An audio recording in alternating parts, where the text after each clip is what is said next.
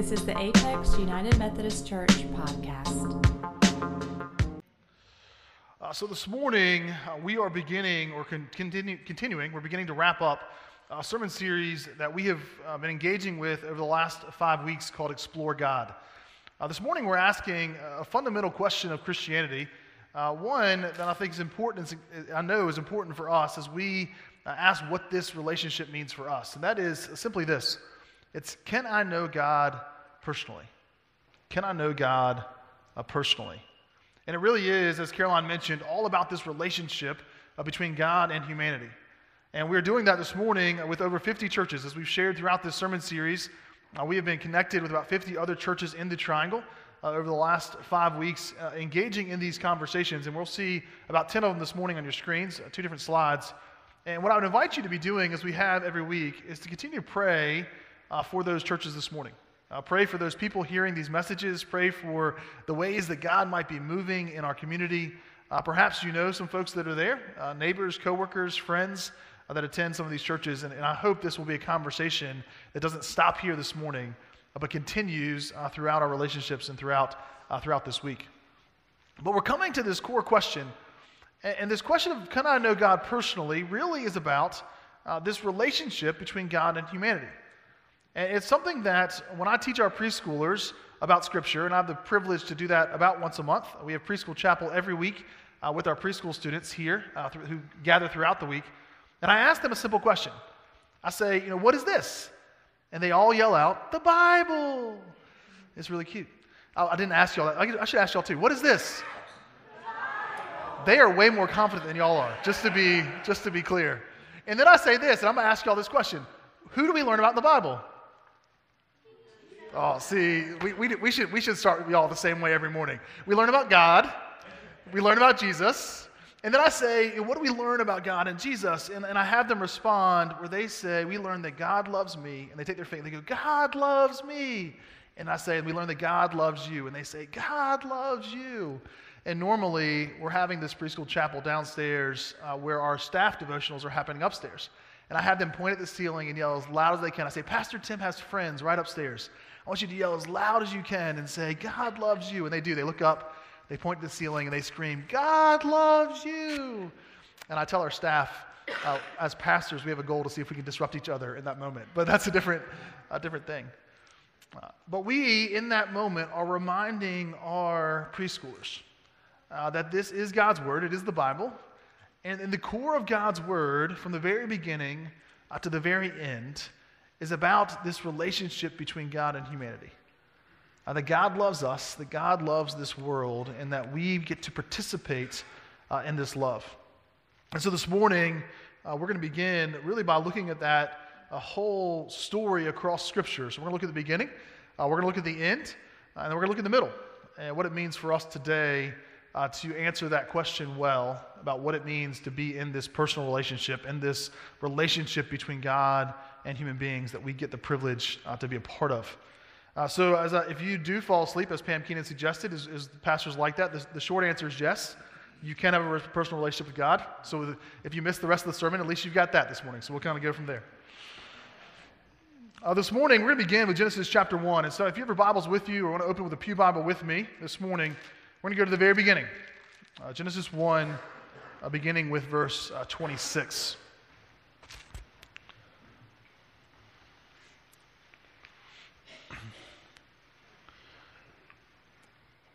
And this is what is written about God's relationship with humanity from the very beginning of time. On the, on the sixth day, it said, God said, Let us make humankind in our image, according to our likeness. And let them have dominion over the fish of the sea, and over the birds of the air, and over the cattle, and over all the wild animals of the earth, and over every creeping thing that creeps upon the earth. And so God created humankind in God's image. And in the image of God, He created them, male and female, He created them, and God blessed them. This is the word of God for us, the people of God. Thanks be to God. So, from the very beginning, we see several things happening in the creation of humankind. Uh, God creates humankind in God's image. It's the, the word we use in Latin there is the imago Dei, The Imago Dei is the image of God. It's this imprint of God's image on ourselves, on our souls, where we are created in God's likeness to be like God, to be a people who are like God. God is claiming us as God's children, as part of God's family. And if you continue into Genesis 2, you see uh, this relationship begin to blossom, where in the Garden of Eden, in this perfect garden, God walks with and communes with and blesses God's people. Uh, some call uh, this blessing, where it says God blessed them, the original blessing. Uh, this original blessing of God, where God blesses God's people to multiply and to, to bear fruit across the world. And, and you see this perfect relationship uh, in the beginning. We fast forward two chapters, and if you have your Bible, you can flip with me to chapter 3. You see in chapter 3 a change in this relationship. I'm not going to read the story this morning, but it is more familiar to many of us. And is the story of the serpent, where the serpent begins to engage humanity and tempts uh, Adam and Eve to look away from God, to be disobedient to God. In many of our Bibles, the, the subtitle there that you'll see is The First Sin and Its Punishment. And others, it will simply say Original Sin. We begin with original blessing. We move to chapter 3 with original sin. This, and in the original sin, the, the, the, result of the choice that humanity makes to choose disobedience to God is a brokenness in that relationship. So even though we were designed for perfect relationship with God, that deviates, that breaks. And from the beginning, we now see two divided paths one where perfect communion existed, one where we are now divided from God. And the result of that is this increasing divergence over time where we are uh, being sought by God. We'll come back to that later. Being sought by God to bring these paths back uh, together. But the result of sin is sin and death. Disobedience is sin and death, and that's the result in chapter 3. So let's jump to the end. So flip the, the backs of your Bibles and make your search easy this morning to Revelation chapter 21. So, if in the beginning we were created to be blessed by God, to be in relationship with God, sin broke that relationship. In the end, let's look at how that comes back together. This is Revelation 21, uh, verses 1 through 8. John is describing how it will be at the end of time. And he says this Then I saw a new heaven and a new earth. For the first heaven and the first earth had passed away, and the sea was no more. And I saw the holy city, the new Jerusalem, coming down out of heaven from God, prepared as a bride adorned for her husband. And I heard a loud voice from the throne saying, See, the home of God is among mortals. He will dwell with them. They will be his people, and God himself will be with them. He will wipe every, every tear from their eyes. Death will be no more. Mourning and crying and pain will be no more for the first things have passed away. And the one who was seated on the throne said, See, I am making all things new. Also, he said, I'll write this, for these words are trustworthy and true. And then he said to me, It is finished, it is done. I'm the Alpha and the Omega, the beginning and the end. To the thirsty, I will give water as a gift from the spring of the water of life. Those who will conquer will inherit these things, and I will be their God, and they will be my children. Verse 8 But as for the cowardly, the faithless, the polluted, the murderers, the fornicators, the sorcerers, the idolaters, and all liars, their place will be in the lake that burns with fire and sulfur, which is the second death. So, in the beginning, we have perfect relationship. In the beginning, we have disobedience that leads to sin and to death, the brokenness of relationship. And then in the end, we see again these two paths. We see a path that leads to eternal relationship with God, a path that leads to a place where God claims once again that God is our God and we are God's children. We are God's family for all eternity. And you see also in verse 8 a deviant path, a path where sin once again can lead to, as John writes, the second death or eternal death. And often the question that we are asking as a people of this world is we are asking, how can we receive the first promise in Revelation and not the second? How can we stop our reading at verse 7 and not have to go to verse 8? Because ultimately, our hope and goal is to be a people who are in a trajectory whereby uh, we are in that eternal relationship with God. That's our hope. That's what we were created for. From the very beginning, we were created to be in God's likeness, in the likeness of God. The Imago Dei, we were created to be in communion with God. So, how do we get there? And logically, sometimes, uh, or often, uh, the way that we try to solve verse 8 the way that we try to solve Genesis 3 is that we simply have this equation. Now, I will not get into uh, complete math this morning. This is just an equal sign, so hopefully this is a little simpler uh, than a few weeks ago. Uh, but this is the equation. If we simply can avoid sin, then we get into heaven. If we can avoid sin, we get into heaven. It's clear in verse 8 right there that it says, you know, these are the people who won't get into heaven. He lists sinners, those that are, are broken from God. In the beginning, if they had just simply avoided sin, they would get into heaven. But here's the problem with that equation. And this is the primary passage we're going to be reading from this morning. This is Romans uh, chapter 7. And this comes to the middle. so we've gone the beginning, we've done the end, and this is what Paul says about that equation. This is Romans 7, verses 15 through 23. This is what Paul writes. And again, in your, in your Bibles, many of you, will say the inner conflict. I do not understand my own actions, for I do not do what I want, but I do the very thing I hate. Now, if I do what I do not want, I agree that the law is good. But in fact, it is no longer I that do it, but sin that dwells within me. For I know that nothing good dwells within me, that is, in my flesh. I can will what is right, but I cannot do it. For I do not do the good I want, but the evil I do not want is what I do. Now, if I do what I do not want, it is no longer I that do it, but sin that dwells within me.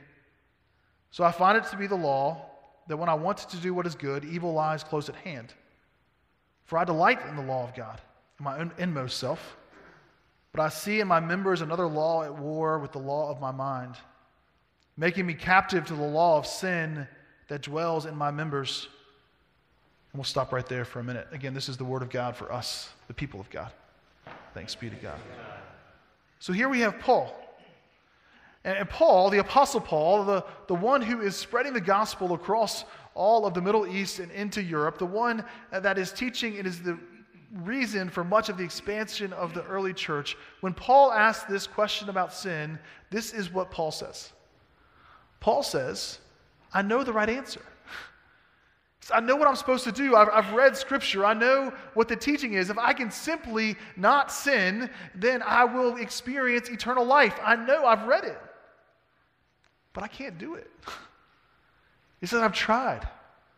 I've dwelled on God's word. I've read God's prayers. And what I know is that every time I do good, evil lies close beside it.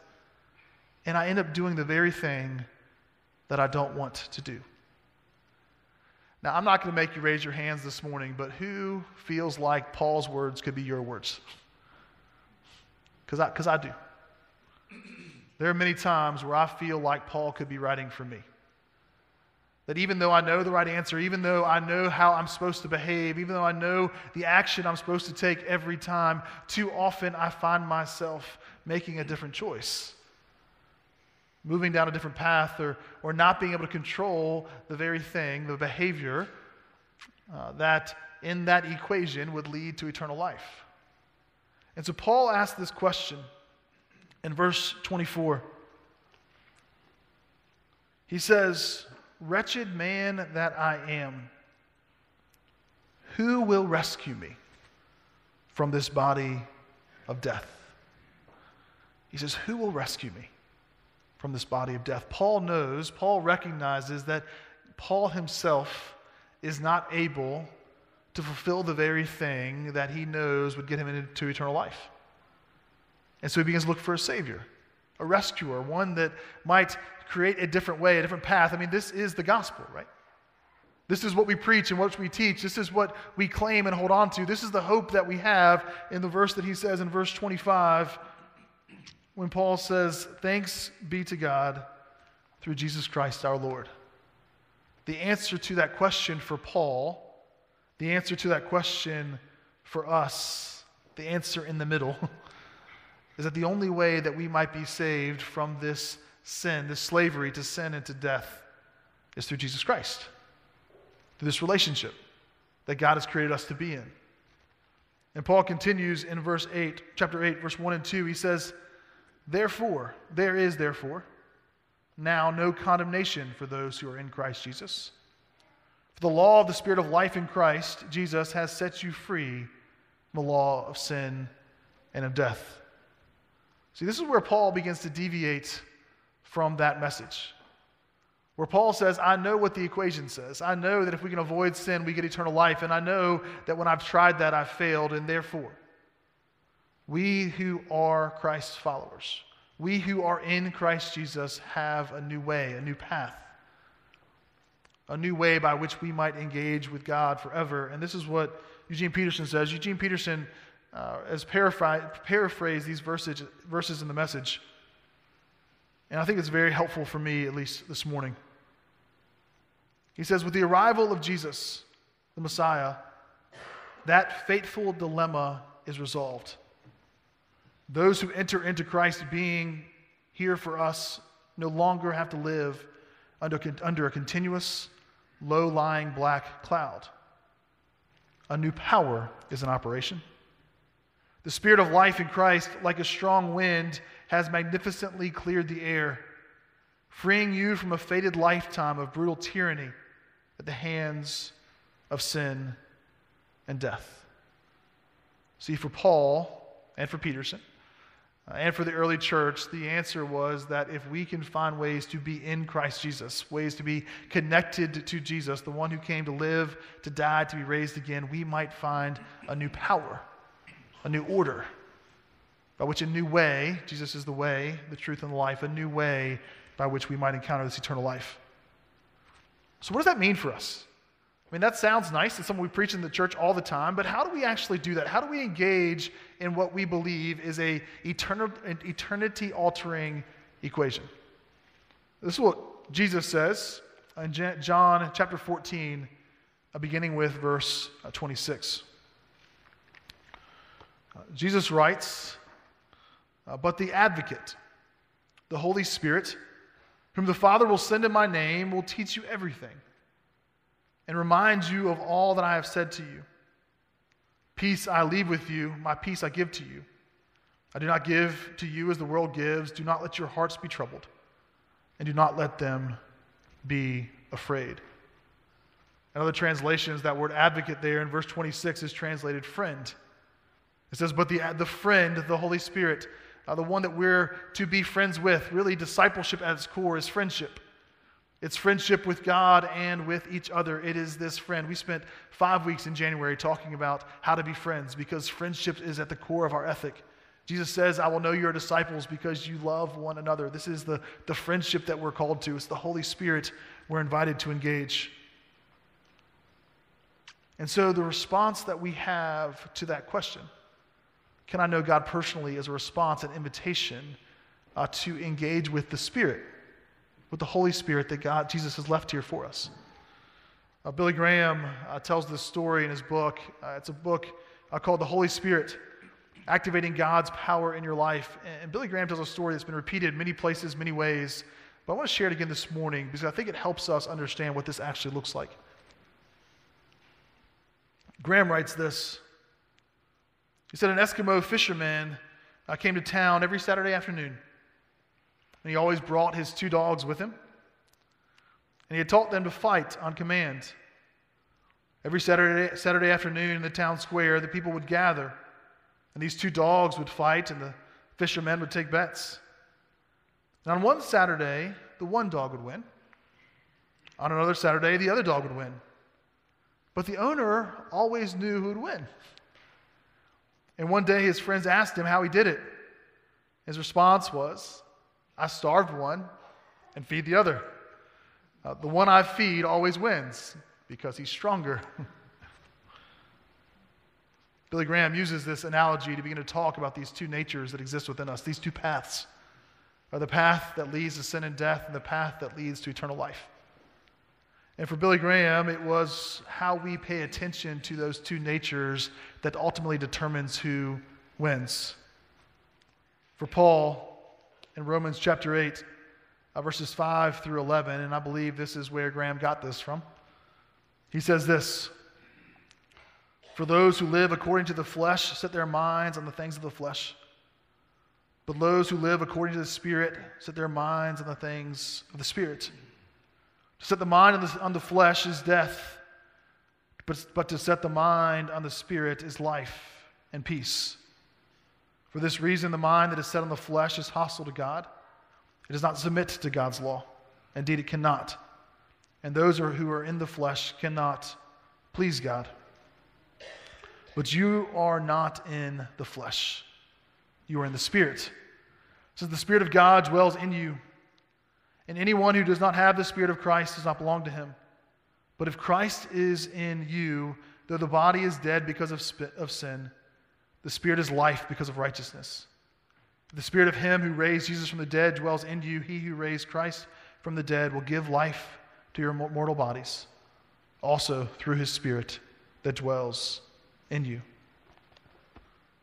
See, God's invitation, Paul's invitation, Billy Graham's invitation for us as we answer this question can I know God personally? He says, This is our response. If the answer is yes, the way that we do this is we find ways to, to seek God's Holy Spirit. The way that we avoid sin is not by trying to change our behavior. The way that we avoid sin is by, cha- by trying to change our very souls, the very inside of who we are, by reorienting those things to focus on God's Spirit. Uh, John Wesley calls them the means of grace. the ways by which we encounter God. And he had lots of ways. We'll list a few this morning. We'll close with this. The first was works of piety, works of, works of holiness. He had individual practices that we do, things like uh, reading and meditating and studying on the scriptures, prayer, fasting, regularly attending worship, healthy living, and sharing our faith with others. He had communal practices, practices we did together, which are regularly sharing the sacraments, uh, Christian conferencing, small group life, being accountable to each other, and Bible study. And then he talked about works of mercy, uh, works of service. And again, he said individual practices like doing good works and visiting the sick, uh, visiting those who are in prison, or feeding the hungry, uh, giving generously to those uh, to the needs of others. And then once again, together, as we seek justice, uh, we try to end oppression and discrimination and address the needs of the poor. You know, when we gather every week and I say things like, I'm so thankful to be here, I really mean that. Because it's in this place that we gather together for worship, where we pray together, where we share in the sacraments of communion together, where we fellowship together, where we begin relationships that might hold ourselves accountable. And by, we, by where we begin to live out this faith in new ways, by providing space for those who are homeless, by feeding those who are hungry, by by, by engaging in practices that in and of themselves are holy because they are drawing us to the Holy Spirit. They are drawing us to this friend we have in God. And by orienting our lives that way, to the Holy Spirit, to God revealed to us in Christ Jesus, our lives begin to change. And it might be said of us that as we leave this place, my hope and prayer always is that as we leave this place, we might look more like Jesus when we leave, like the Imago Dei, the image of God we were created for, than when we came in this morning.